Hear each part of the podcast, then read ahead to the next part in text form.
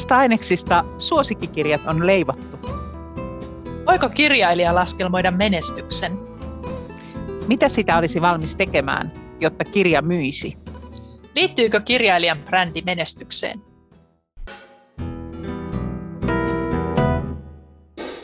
Tervetuloa kuuntelemaan podcastia Keltanokka ja Kehäkettu. Puhetta kirjoittamisesta, kirjoista ja yhteiskunnasta. Puhumme juuri kentälle tulleen ja siellä pitkään loikkineen näkökulmista. Minä olen Katja Keisala. Minä olen Niina Repo. Katja, me käytiin tuolla kaikkien luetuimpien kirjojen listojen sekä suomalaisten ykkössijalla että käännettyjen ykkössijalla ja luettiin nämä kirjat, tai ainakin melkein luettiin. Mitä me oikein saatiin käsiimme? Mehän saatiin Lucinda Railin seitsemän sisarta, jonka Hilkka Pekkanen on suomentanut. Ja sitten suomalaisista saatiin Enni Mustosen näkiä. Ja mitä nämä nyt sitten sisältää, niin saatiin satumaisen kauniita naisia ja iltapukuja Pariisista ja romantiikkaa, komeita miehiä, kaikenlaista luksusta, mitä, mitä me ei ainakaan minun elämässäni en yleensä koe, etkä, eikä sunkaan elämä ihan niin luksusta ole. Eikö, voi ei. Niin samaistuin niihin sekä Rion rikkaisiin myös vuosisatojen takaa, mitkä löytyi sieltä Rainin ensimmäisestä kirjasta, että sitten samaistuin toki kaikkiin näihin, esim. Marilyn Monroen joka löytyi Enni Mustosen näkijäkirjasta. No en samaistunut, oli kyllä hämmentävä kokemus. Eli me katsottiin tuoreimmat mitä, mitä Suomi lukee listat, ja onnistuttiin saamaan käsittääkseni lukuromaaneja. Luuletko, että se tämä kirjojen ikään kuin nimi olisi lukuromaani? Mä en oikein koskaan ymmärtänyt tätä lukuromaani ja, ja, ja niin kuin sen eroa romaaniin, koska sitten toisaalta mä oon lukenut hyvinkin erinomaisia romaaneja ja sitten takasivulla lu- lukenut, että tämä on lukuromaani. Että mikä se lukuromaani on, onko se sitten jotenkin vähempiarvoinen romaani kuin romaani itse vai mitä. Mutta Vai tota, tarkoittaako se just sitä, että lukuroma- lukuromaaneja luetaan todella paljon? Mutta nämä oli mun mielestä enemmänkin satukirjoja. Ne oli aikuisten satuja. Siellä oli satumaisia tapahtumia, esimerkiksi seitsemässä sisaressa, niin siinähän on seitsemän satumaisen kaunista sisarta, joilla on kaikilla joku erityislahjakkuus. Ja upporikas salaperäinen Otto isä ja upea kartano, missä he kasvaa jossain järven keskellä. Sitten siellä on salaisuuksia, joita lähdetään selvittelemään. Ja ainakin tässä ensimmäisessä kirjassa Seitsemän sisarta, niin romantiikkaa, aa, Kyllä, kyllä, kyllä, kyllä. Täytyy sanoa siitä Lucinda Raileista, joka on tämän hetken selvästi ihan siis valtavan suosittu. Kävin nimittäin katsomassa tämän Suomi lukee listan lisäksi sekä akateemisen että suomalaisen kirjakaupan ne sellaiset top ten listat niin Riley vallitsi, hallitsi molempia suvereenisti. Hän oli ykkösenä sekä suomalaisessa että akateemisessa tällä seitsemän sisartasarjan jollain myöhemmällä kirjalla. Ja hän oli myös suomalaisessa löytyi lista, jossa hän oli ainakin, ainakin neljällä sijalla noin kahdeksasta. Eli, eli oikeastaan itse täytti koko listan. Ja siinä mielessä ansaitsee tarkan, tarkan kyllä niin kuin katseen siihen, että mitä sitä lähti lukemaan. Ja mä olen samaa mieltä sun kanssa, Katja, että meille tarjotaan viehättävää satua, jossa on jännitteitä. Ja mä ihailin vähän sen sitä Railein tapaa kyllä ottaa lukia mukaan heti arvoitukseen. Siinä annettiin meille tosi monta arvoitusta, ja mun käsityksen mukaan sarja etenee sitten niin, että aina yhden ty- tytön, yhden lapsen sisaren arvoitus ratkeaa per kirja. Ja nyt me ollaan niin kuin tämmöisen yhden kauniiksi, sen, sen lempinimi oli perheessä Beauty, niin tämän, tämän Beautyn tarinassa. Ja mä oon sitä mieltä, että siinä kirjassa tulee olemaan montakin jännittävää juttua vielä, kun sitä lukee eteenpäin. Mä oon aika alussa, mutta kyllä mun täytyy sen verran sanoa, että vaikka mä ihailin sitä sen Railein tapaa asetella se tarina ja luoda se koukku ja antaa meille oikeasti salaisuus, niin kyllä siinä vaiheessa, kun siinä kerrottiin aina kuinka kauniita ne on ja niillä oli paksut hiukset ja sitten se beauty oli semmoinen, että kun se pukeutui korsettiin, niin kuvailtiin, kuinka se rinnat on tosi kauniisti esillä ja kuinka se on niin kuin hoikka ja ehkä kaupungin kaunein nainen, niin kuin olikin kaikkien kaupunkien kaunein nainen. Niin kyllä oli vaikeaa motivoitua lukea eteenpäin. No siis ja, ja sitten tämä jotenkin jää niin kauas omasta elämästä, että kun siinä ei ole mitään samaa, että ei niin kuin osaa kuvitella, että mitä nyt olisi olla joku salaperäinen kaunotar jossain salaperäisellä saarella, asua yltäkylläisessä ympäristössä. Ja, ja sitten, sitten ne salaisuudetkin, kun ne liittyy niiden sisarten syntyperään, minkä se isä tiesi, ja se isä sitten kuoli pois kertomatta niitä, ja, ja tässä ensimmäisessäkin tapauksessa se tytär ei ollut vaan koskaan tullut kysyneeksi, niin, niin se on jotenkin niin kuin aika keinotekoinen asente, asetelma, että en nyt vaan koskaan sit kysynyt, että mistä on kotosi, ja nyt sitten isä ei edes kerro suoraan viimeisessä kirjeessään, että olet sieltä, vaan jättää jonkun vinkin, mikä sitten pitää, pitää mm-hmm. selvittää. Mä muuten luulen, että se isä ei ole kuollut. No niin, totta, nyt totta. se voi olla, että se ei olekaan kuollut, mutta, mutta jotenkin, kyllä tämä nyt vähän, vähän lähtee, siis se lähtee sillä tavalla, että, että se, se ei ole sellaista, mikä mua heti lähtisi kiinnostamaan, että mä en pysty samaistumaan, ja, ja sitten kyllähän, vaikka ihmiset olisikin rikkaita ja eläisi kyllä sitä elämää, niin usein heillä sitten, kun heistä kirjoitetaan kirja, niin on joku, joku juuri eksistentiaalinen ahdistus tai joku semmoinen, mihin pystyy samaistumaan. Mutta tässä niin. ei oikein ole mitään. Et kaikki, kaikki menee eteenpäin aika kivasti ja helposti. Ja se, mistä mä tykkäsin sekä tästä Railista että Mustosen näkijästä, oli se, että ihmiset oli kilttejä. Et, et se oli mun mielestä va, va, niin kuin se toi vaihtelua siihen, mitä yleensä lukee tai, tai aika usein tarinoissa on niitä pahiksia ja niitä kierroja ja, ja sen, sen tyyppisiä henkilöitä, mistä sä tykkäät tosi paljon, Joo, ja sähän olet ollut kiinnostunut pahuudesta, niin tässä ei varmaan ollut sulle sitten sit tarjolla sitä pahuutta. Muuten yritin tässä katsoa, että paljonko tätä railia on myyty. Se on pelkästään Suomessa nyt siis listojen kuningatar, niin täällä vaan luki, että miljoonia kirjoja. Joo, ja joo. voi hyvin olla, että me löydettäisiin ihan tarkatkin luvut, mutta ehkä meille, Katja, riittää toi miljoonia, koska sitten voidaan verrata kirjailijoita, jotka myy satoja. Suomalainen niin, menestyskirjailija niin. myy 700, ja sitten on Riley. Joo, tota, mä oon samaa mieltä tuosta hahmojen tähänastisesta syvyydestä. Siellä on jotakin kivaa kapinaa niissä naishahmoissa ja kivaa sellaista mutta, mutta se kaikki jää toden ulkopuolelle munkin mielestä. Ja sitten nyt mun on pakko tunnustaa, että tämä toinen kirja, tämä Enni Mustosen näkijä, niin sen kanssa mulle kävi silleen, että mä oon yrittänyt sitä Mustosta lukea joskus aikaisemmin jonkun tämmöisen kuin Ruokarouva, koska se oli aikansa lainatuin kirja ja yksi suosituin. Ja sitten kun se Enni Mustonen löytyi Suomi lukee listan ykköseltä, niin mä ajattelin, että nyt mä annan sille toisen mahdollisuuden ja lähden lukemaan tätä näkijää. Ja mähän nyt sitten kuuntelen näitä kirjoja tällä hetkellä ja kuulkaa nyt ihan järkyttävää, mä en, mä en pystynyt. Kerta kaikkiaan pystynyt kuuntelemaan. No mä pystyin ja, ja tässä oli ilahduttava hahmo. Tässä oli semmoinen Martta-hahmo, joka on 20th Century Foxin johtava puhuvuston hoitaja ja joka sitten palkkaa tätä päähenkilöä. Hän puhuu kurikan murretta hän oli hauska hahmo. Et siitä mä ihan nautin ja kaikissa hyvissä kirjoissa pitää olla joku tämmöinen Punikin tytär Pohjanmaalta, joka puhuu murretta ja sanoo asiat suoraan. Et, et se oli kyllä tosi kiva. Muutenkin tässä Mustosen kirjassa oli enemmän huumoria kuin tässä Railin kirjassa.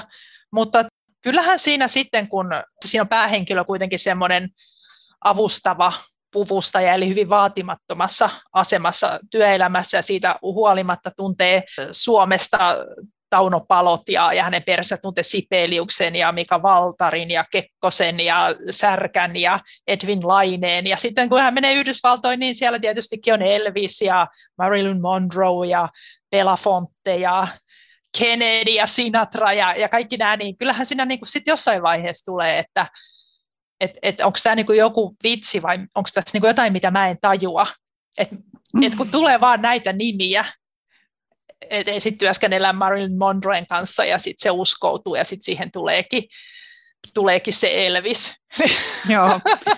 Joo, Mä, mä, mä oon edelleen ihan mykkänä, kun mut jo tainnutti ne tutut maisemat, kun mentiin lentokoneella jonnekin Hollywoodiin. En tiedä, mihin Los Angelesiin ne taisi mennä, mutta siis se idea on, että joku, joku oli siinä nyt mulle liikaa, ja mä tarkkailin hiukan sitä kieltä myös, että kielenkäyttö molemmissakin kirjoissa oli varsin sellaista sujuvaa ja ehkä ihan hyvin, hyvää kirjoitettua kieltä, mutta se ei ollut millään tavalla se kieli lumoavaa kummassakaan. Ja sitten kun mä en saanut siitäkään sitä lumousefektiä, niin mä jäin tosiaan varsin ulkopuolelle. Ja tästä, anteeksi nyt vaan tästä näkijästä tosiaan jäin sitten ihan kokonaan ulkopuolelle. Voi, voi, voi. No siinä oli kuitenkin päähenkilö semmoinen vaatimaton, vaatimaton nainen, johon on helpompi samaistua kuin tämmöiseen upporikkaan Otto-isän salaperäiseen tyttäreen. Mutta sitten välillä tuli myöskin tuli sellainen olo, että kerrotaanko tässä tästä henkilöstä, tästä päähenkilöstä vai sitten niistä julkiksista. Ja, ja vähän semmoinen, että kun, kun en niin hyvin tiedä, että mitä 50-luvulla vaikka on tapahtunut, että, että nämä kaikki viittaukset, mitä niistä julkisuuden henkilö, henkilöistä kerrotaan, niin viittaako ne tosi tapahtumiin. Ja, ja sitten sit oli, oli niin vähän semmoista, että onko tämä nyt joku iltalehti, Ni, niin kuin iltalehti 50-luvulta, että sitten siellä olisi kaikenlaisia Sinatra teki sitä ja tätä ja meni kolmannen kerran naimisiin tai jotain, jotain muuta tämmöistä. Marilyn Monroen avioliitto rakoilee. Kyllä. Mutta mut kyllä kai tämä kiinnostaa, kyllähän ihmiset lukee juoruja ja, ja, ja sitten toisaalta on tässä se, että, että jos pitää kehitellä sivuhenkilöitä romaaniinsa, niin sittenhän voi ottaa tämmöisiä valmiita, että kun kirjoittaa Marilyn Monroe, niin kaikki ainakin tietää, miltä se näyttää ja osaa jo vähän kuvitella sitä hahmoakin. Joo, ja onhan siinä nyt sitten henkilöitä, jotka saattaa kiinnostaa sekä historiallisesti, että joista voi olla sitten jos ajatellaan, että nämä ei ole ehkä historiallisin ansion ratsastavia, tosin Enni Mustosen kirjat taitaa olla osittain myös. Mm myös historiallisesti tarkkaan tutkittuja, niin pääsee sitten elämään jotakin sellaista glamurelämää tai kurkistamaan sellaiseen paikkaan, mihin ei tosiaankaan näe mm. omalta parvekkeeltaan. Oma vaatekaappi ei sisällä samanlaisia vaatteita, että ehkä siinä on joku eskapismi, tuttukin, sama, minkä takia joskus laitetaan hienoja palmunkuvia seinälle tai jotakin muuta.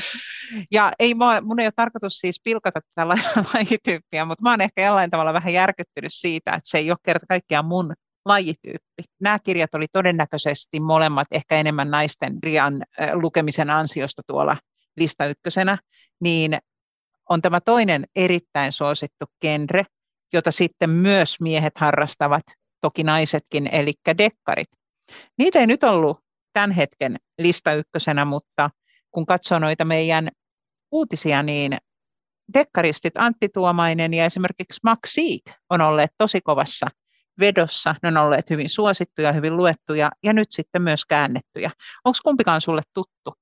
Ei, mähän en lue dekkareita ja, ja tota, mä oon joskus yrittänyt kyllä, niin kuin kesäloma lukemisena, ja ihmiset sanoo, että, että se on semmoista lukemista, että siinä ei vaadita mitään, että ettei, ettei jaksa lomalla lukea mitään Nobel-palkittuja kirjailijoita. No, mun mielestä dekkari kyllä vaatii aika paljon. Siis koko, koko ajanhan pitäisi olla valmiina keräämään niitä kaikenlaisia vinkkejä. Ka- kaikki liittyy kaikkeen, tarkkoja juonen, juonen rakenteita, et, et, siis mä en ymmärrä, miten ihmiset voi sanoa, että se ei vaadi mitään, kun koko ajan pitäisi huomioida kaikki asiat, mitä siellä tulee ilmi ja pistää muistiinsa ja tehdä niistä päätelmiä. Oi, musta on tullut niin huoleton dekkarin lukija, kun mä nukun aina yksi kolmasosaa kirjasta vähintään. Mä en niin kuin enää välitä vinkeistäkään, mä teen omat teoriani sen perusteella, mitä mä oon sattunut kuulee. Joo, mä oon lukenut sekä Maksiikkia että Antti Tuomaista ja mun täytyy sanoa siitä Antti Tuomaisesta erityisesti, että se on hirvittävän kiva siis hirveän mukava se tapa, millä se kirjoittaa näitä jännityskirjoja. Ne ei ole millään tavalla tavallisia klassisia dekkareita, vaan se on hyvin humoristinen ja nyt tota, sillä on tosiaan kova vauhti päällä, nimittäin sen jäniskerroin dekkarista tehdään oikeasti Hollywood-leffa. Se oikeasti tarkoittaa sitä, että siihen on kiinnitetty jo pääosan esittäjäkin ja se on julkistettu, joka on siis askel pidemmälle kuin se, että on tehty joku aiesopimus, jotka yleensä raukeaa vahinko kyllä, tai ainakin siltä vaikuttaa. Mutta Antti Tuomaisen Jäniskertoimessa on paljon huumoria ja siinä on semmoinen huvipuisto ja sitten siellä on sellaista jännittävää meininkiä siellä. Semmoinen vähän erikoinen päähenkilö, jolle on numerot hyvin tärkeitä, myös pakkomielteinen hyvä, hyvä hauska kirja. Ja sitten hänen toinenkin kirja, mistä tehdään Suomeen nyt kaikenlaista elokuvaa tai telkkasarjaa, niin on tämmöinen kuin Mies, joka kuoli, missä mies on sieniyrittäjä. ja se on minusta niin pirteä jo se asetelma, tai siis semmoinen erilainen omanlainen, että siitä jo kuulee, että ei olla ihan, ihan tällaisessa perinteisessä. Ja sekin on hauska. Mies on siis saanut tavallaan kuolemantuomion jo siinä kirjan alkupuolella ja niin poispäin syötyään siis jotain myrkkysientä, kuka hänet sitten onkaan myrkyttänyt vai onko hänet myrkytetty vai miten se meni. Ja... Mikä näissä sitten on jotain semmoista, mikä sun mielestä näistä tekisi menestyks, menestyskirjan? No näissä molemmissa on kyllä ehkä aika oma, omintakeinen humoristinen tyylilaji.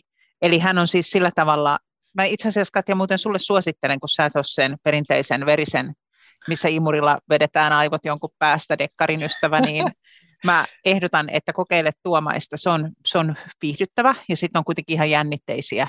Ei nekään hirvittävän syvällisiä ole, mutta eipä dekkarit noin keskimäärin hirvittävän syvällisiä olekaan, mitä nyt syvällisyys sitten onkaan.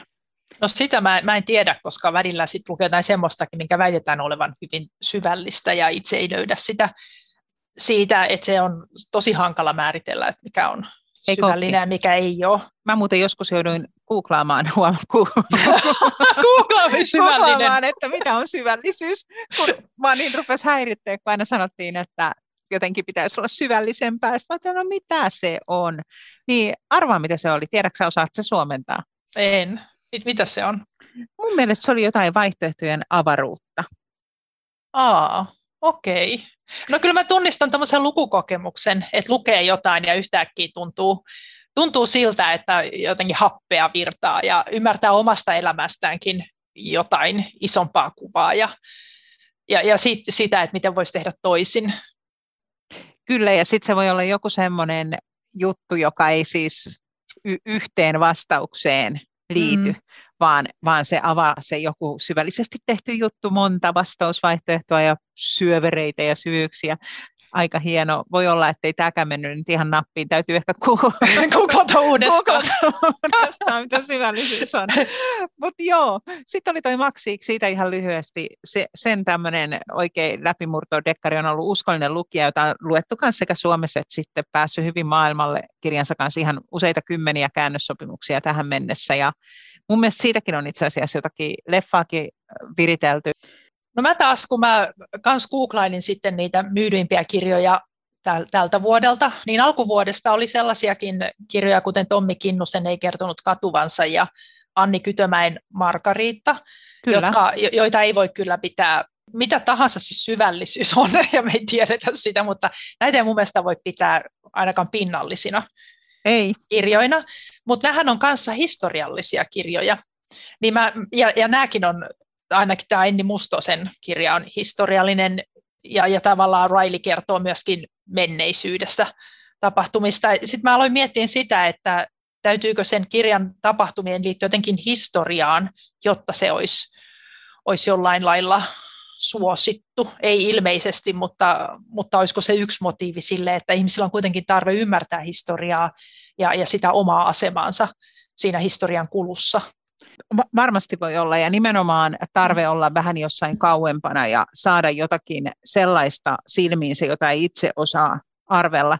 Toinen syy kyllä historiallisen romaanin menestykseen ja siihen, että niitä kirjailijatkin lähtee kirjoittaa kunnianhimoisesti, voi olla se, että on olemassa tämmöinen käsite kuin suuri aikalaisromaani, jonka jokainen kustantaja ottaisi kiljuen vastaan, jos joku sen pystyisi kirjoittaa. Mutta kun sitä suurta aikalaisromaania ei oikein tässä hetkessä pysty kirjoittaa, sen pystyy kirjoittaa ehkä tulevaisuudessa tästä hetkestä, niin silloin me pystytään näkemään historiasta niin paljon enemmän, me pystytään tulkitsemaan sitä niin paljon jotenkin ehkä helpommin kuin tätä hetkeä. Ja sen takia ne voi olla välillä niin vallottavan hyviä ne historialliset romaanit. Ja sun esimerkit on ihan loistavat, Kinnunen ja Kytömäki on molemmat kaunokirjallisuutemme kärkeä. Samaan kärkeen menee Sofi Oksanen ja vaikka Marissa Rasikoskinen, jotka on myös olleet sekä tällaisia nostettuja, että Sofi Oksanen varsinkin erittäin myyty kirjailija. Ja jos me tässä pohditaan tätä, että mitä meille tulee menestyksestä ja menestyskirjoista mieleen ja mitä ne listat meille tarjoaa, jossa me nähdään ihan laskettua menestystä, myyntimenestystä ainakin. Sitten on tietenkin tämmöinen kritiikkimenestys, ja Rasikoskisen Rek-romaani oli viime vuoden semmoinen menestyjä kritiikkien ja palkintojenkin osalta. Mun mielestä se sai useammankin palkinnon. Rek on taas tämmöinen aikalaisromaani. Siinä ollaan tässä hetkessä ja tätä tätä aikaa ikään kuin ruoditaan hyvin jännä kirja.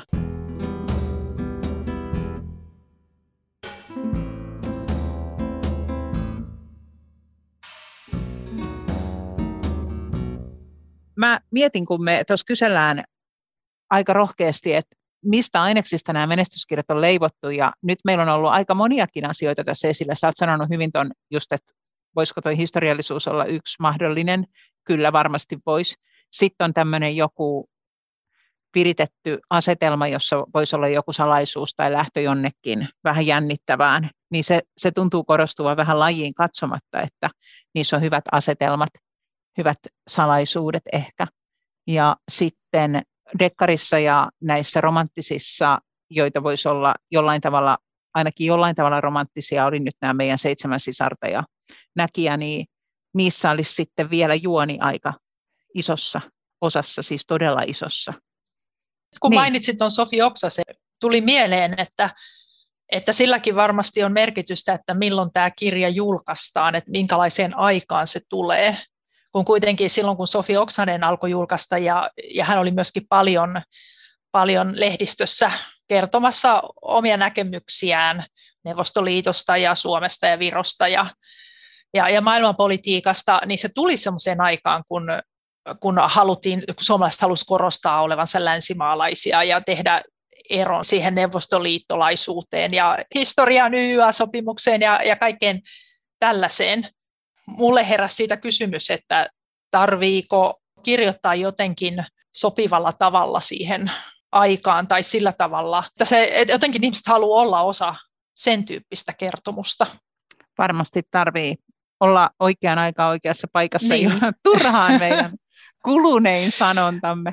Se on kyllä varmasti juuri noin. Ja sitten tietenkin tulee niitä yllätyksiä, eli yllätykseksi voidaan ajatella sitä, joka rikkoo sen vallitsevan jonkun ja tuo sinne jotakin uutta, jota me ei osattu ennustaa. Eli se rikkoo sen konsensuksen, mutta on kyllä, uskon, että tuo oksasanalyysis on aika analyysis.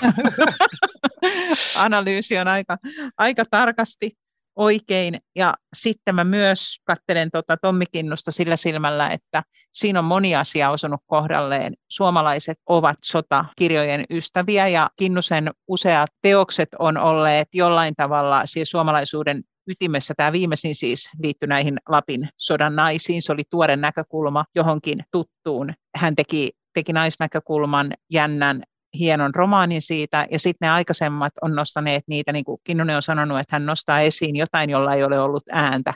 Itse asiassa Kähkönen on sanonut vähän samalla tavalla, eli ne hiljaiset, joille ei ole ääntä, niin ne hän haluaa nostaa esiin, ja sitten se on jotenkin osunut meidän lukijoiden sydämeen. Joo, ja jollain lailla kertoo myöskin nykypäivästä, että mun mielestä Tommi Kinnunen niiden naisten kautta, jotka sitten häpäistynä raahustaa läpi Lapin päästäkseen kotiinsa sieltä Pohjois-Norjasta, mihin he on saksalaisia sotilaita kukin mistäkin syystä seuranneet, niin hän on syntipukkeja. Siis mä koin sen niin, että, että ihmiset, jotka on kaikki ollut mukana jossain rakennelmassa, niin he ottaa niin kuin sen jonkun yhden ihmisen tai kaksi tai kolme ihmistä syntipukeiksi ja pistää sen kaiken syyllisyyden ikään kuin heidän harteilleen ja, ja sitten alistaa ja häpäisee, häpäisee, häpäisee heitä. Joo, se jotenkin kuulosti mun mielestä. Miten se kuulosti? En, en tiedä, mikä tässä nyt sitten tuli.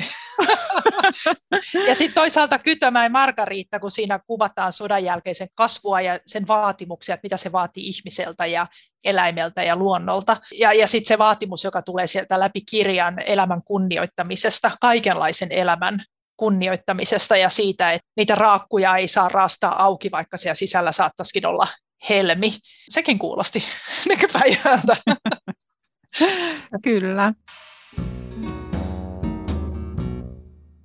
Sitten meillä on ollut aika suosittuja niin sanottuja lanukirjoja, eli lasten ja nuorten romaania, ja siellä on tällainen käännöskuningatar kuin Salla Simukka, joka on tehnyt montakin kirjaa, joita käännettiin valtavasti ulkomaille. Hän saattoi olla, voi olla edelleenkin Suomen käännetyin kirjailija. Ja ne oli tämmöinen lumikkisarja, mikä oli se hänen, hänen ikään kuin suosituin sarjansa. Ja se oli myös muuten itse asiassa tämmöistä nuorten dekkaria tavallaan, ja siinä oli käytetty satua. Eli joo, ja siis ihan todella erikoisen hieno temppu häneltä, ja hän on jatkanut, hän on tällä hetkellä Astrid Lindgren palkintoehdokkaana, että hänestä kyllä vielä kuulemme tulevinakin vuosina nuori kirjailija ja erittäin, erittäin menestynyt siis monella mittarilla.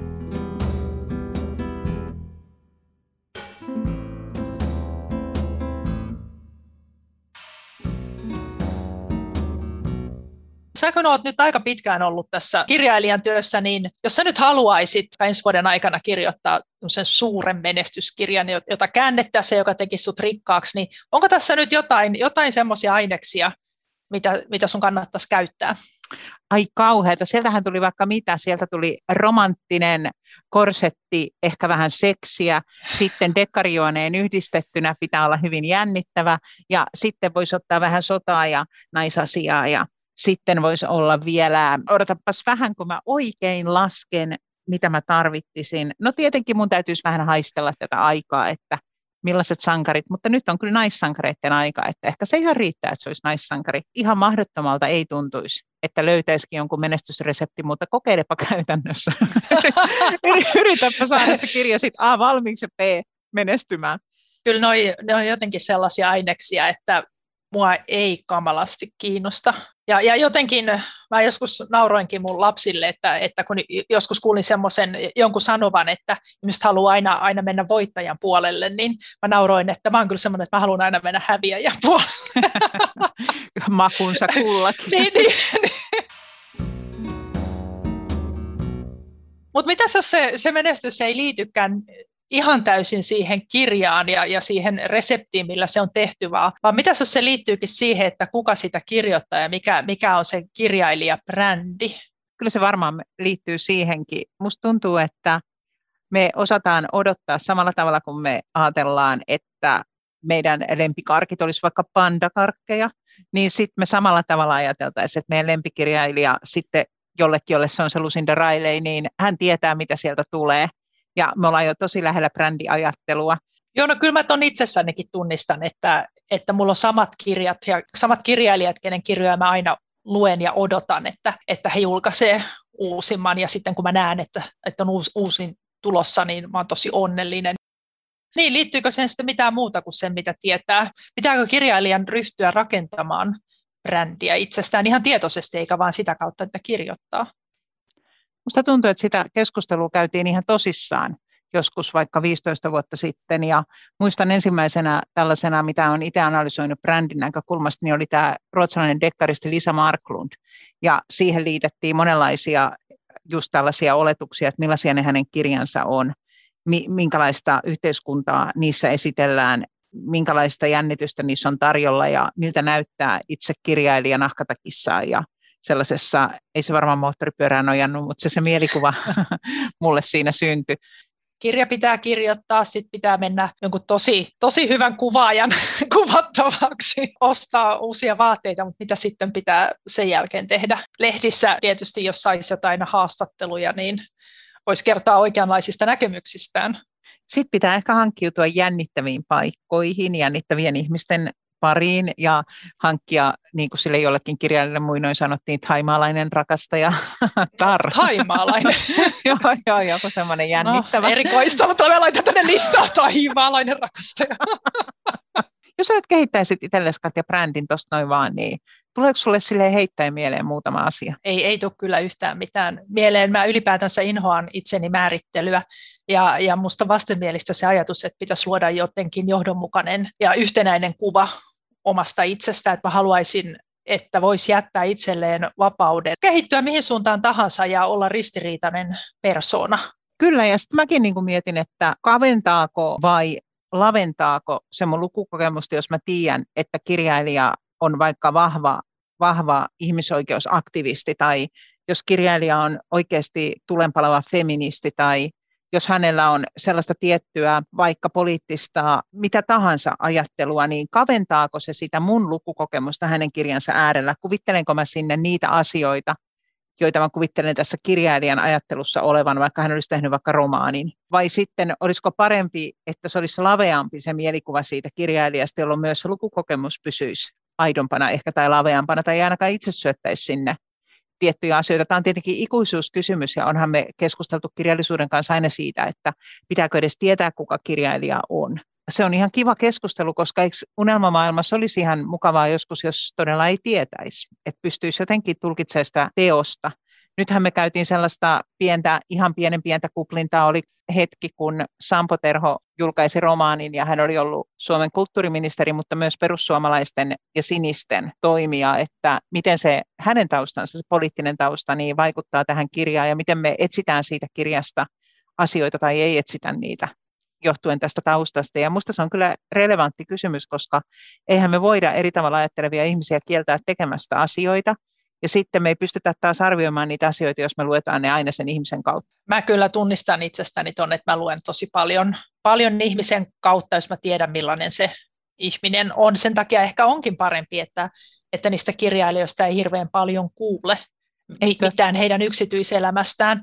Että kyllähän tämä nyt heittää sellaisen kysymyksen, että, että jos pitää hirveästi paljastaa itsestään ja, ja näkemyksistään ja, ja vaatekaapinsa ja kaikki avata, niin, äh, niin sehän se vie niistä kirjoista jotain pois. Kyllä se musta vie ja sitten me annetaan kauheasti sellaista mahdollisuutta ohittaa tietyt meidän ajatukset, jos me ollaan annettu mahdollisuus ikään kuin ajatella, että toi on juuri se tyyppi, joka tosiaankin esitteli sen alusvaatekerrastonsa mm. juuri, ja mä en tykkää sellaisista ihmisistä, jotka esittelee alusvaatekerrastoja, paitsi ehkä joissain yhteyksissä.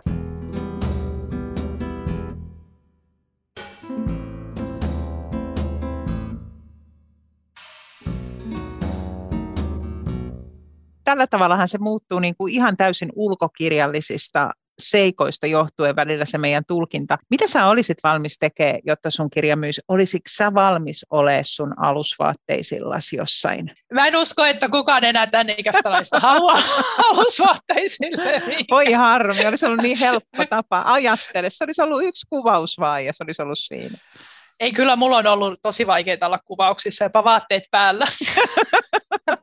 siis mä en tiedä, mitä kirjailijoilta pyydetään. Sä tiedät paremmin. Pyydetäänkö kirjailijoilta jotain erityistä?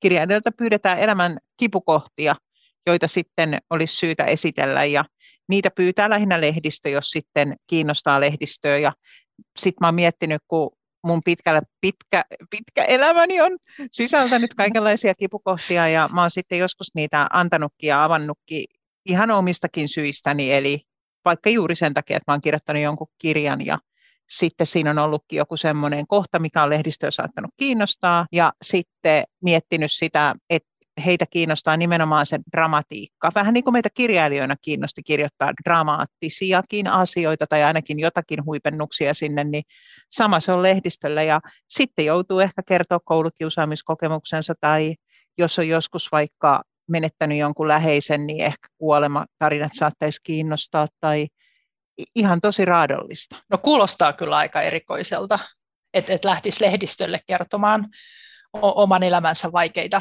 tapahtumia.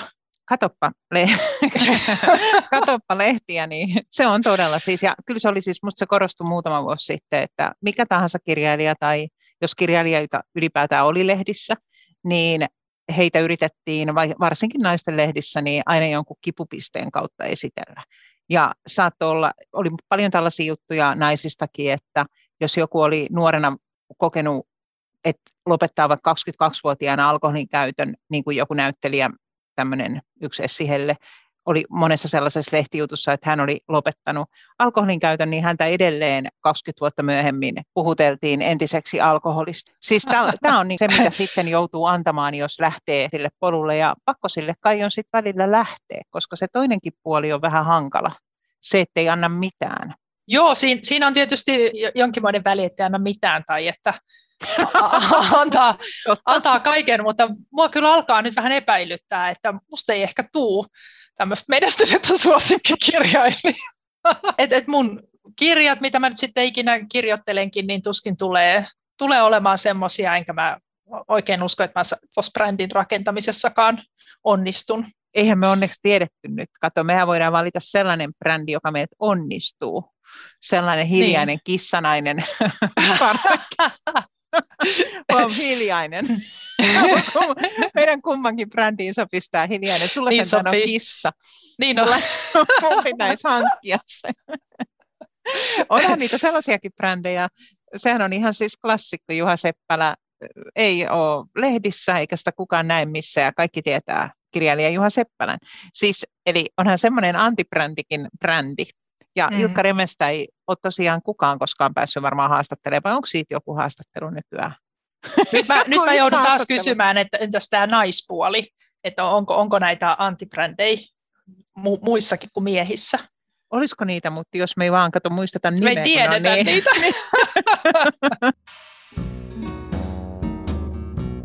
Mikä nyt on sitten menestyvä kirja, niin viitattiinkin siihen, että voi olla kriitikoiden tai arvostelumenestys ja sitten voi olla myyntimenestys. Ja kyllä aikanaan Suomen luvut on kuitenkin aika sillä tavalla hiljentäviä, että suomalainen kirjailija myy varmaan 500 kappaleesta tämmöistä ihan kelporomaania maksimissaan tällä hetkellä 25 000, joka on jo aivan siis valtava myyntiluku. Sitten on sellaisia, me aina laskettiin aiemmin, että meillä on ehkä yhden käden sormilla laskettavat sellaiset, jotka on ihan todella huippumenestyviä. Ne oli tällaisia kuin Laila Hirvisaari, Ilkka Remmes ja muuta.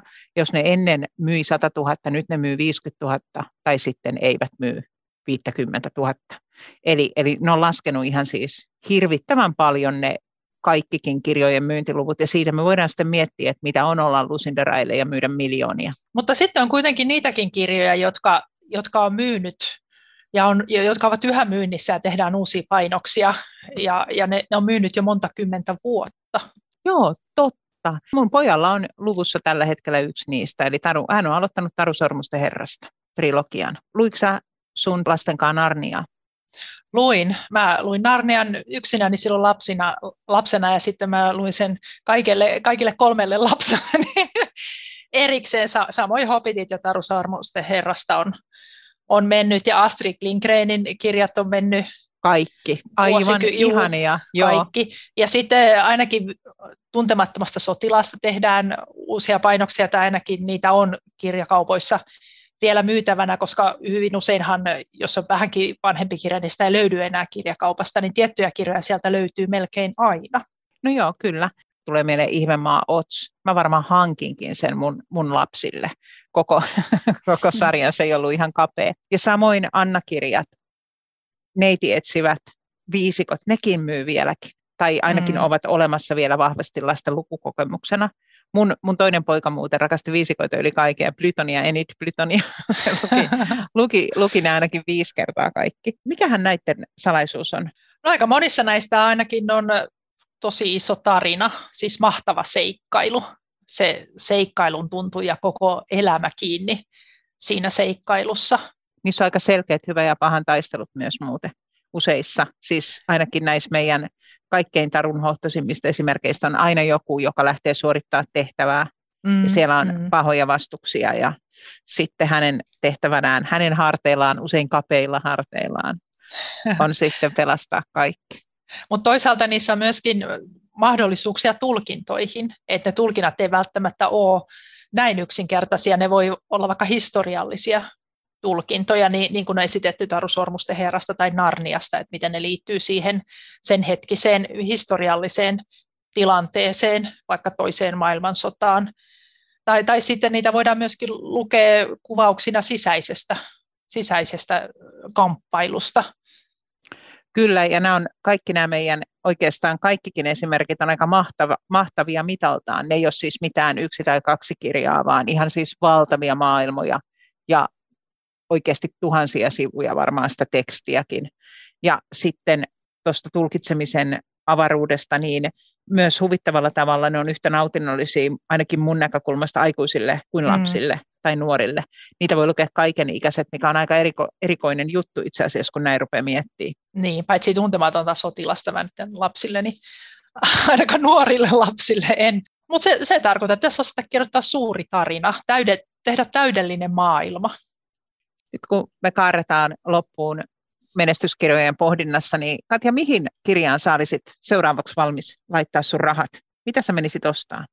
Mulla on nyt tullut muutamia semmoisia kirjoja tänä vuonna tai viime vuonna, jo, jo, jo tämä yleensä ostan. Esimerkiksi Tommi Kinnusen ei kertonut katuvansa. Mä en odota, että Tommi ihan heti julkaisee uutta kirjaa, tai Anni Kytömäen Margariitta. Et, et on jotakin sellaisia kirjailijoita, mitä mä ostan. Mä en ole vielä katsonut syksyn kirjaluetteloita, joten ehkä sieltä löytyy jotain sellaista syvällistä kaunokirjallisuutta, mikä mahtuu mun kirjahyllyyni. Koska mä oon juuri tuhlannut rahojani kirjoihin, niin mä voin kertoa, mitä mä oon viimeiseksi ostanut, ja se on Anneli Kannon Rottien pyhimys. Ja olkoon se viimeinen esimerkkimme tässä podcastissa. Se nimittäin oli historiallinen. Se esitteli keskiajan elämää. Se kuitenkin sijoittui meille tuttuun paikkaan, eli Hattulan kirkkoon.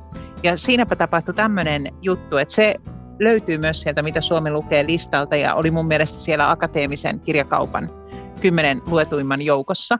Ja sen ansiosta on sinne kirkkoon kesällä mennyt valtavat määrät ihmisiä katsomaan niitä maalauksia.